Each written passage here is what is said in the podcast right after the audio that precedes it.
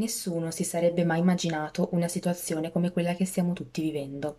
Ormai è un mese e mezzo che siamo costretti a stare in casa. È tutto molto strano.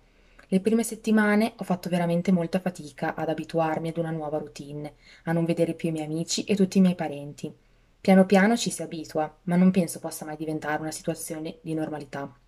In queste settimane mi è capitato più volte di pensare a tutto ciò che prima davo per scontato, a tutto ciò che ritenevo normale, come il semplice poter andare a scuola.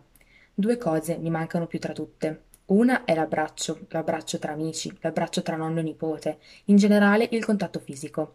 La seconda è sicuramente poter viaggiare, potermi muovere da un posto all'altro. Sono convinta che quando finalmente potremo uscire, osserverò tutto con occhi diversi, occhi che non daranno più nulla per scontato.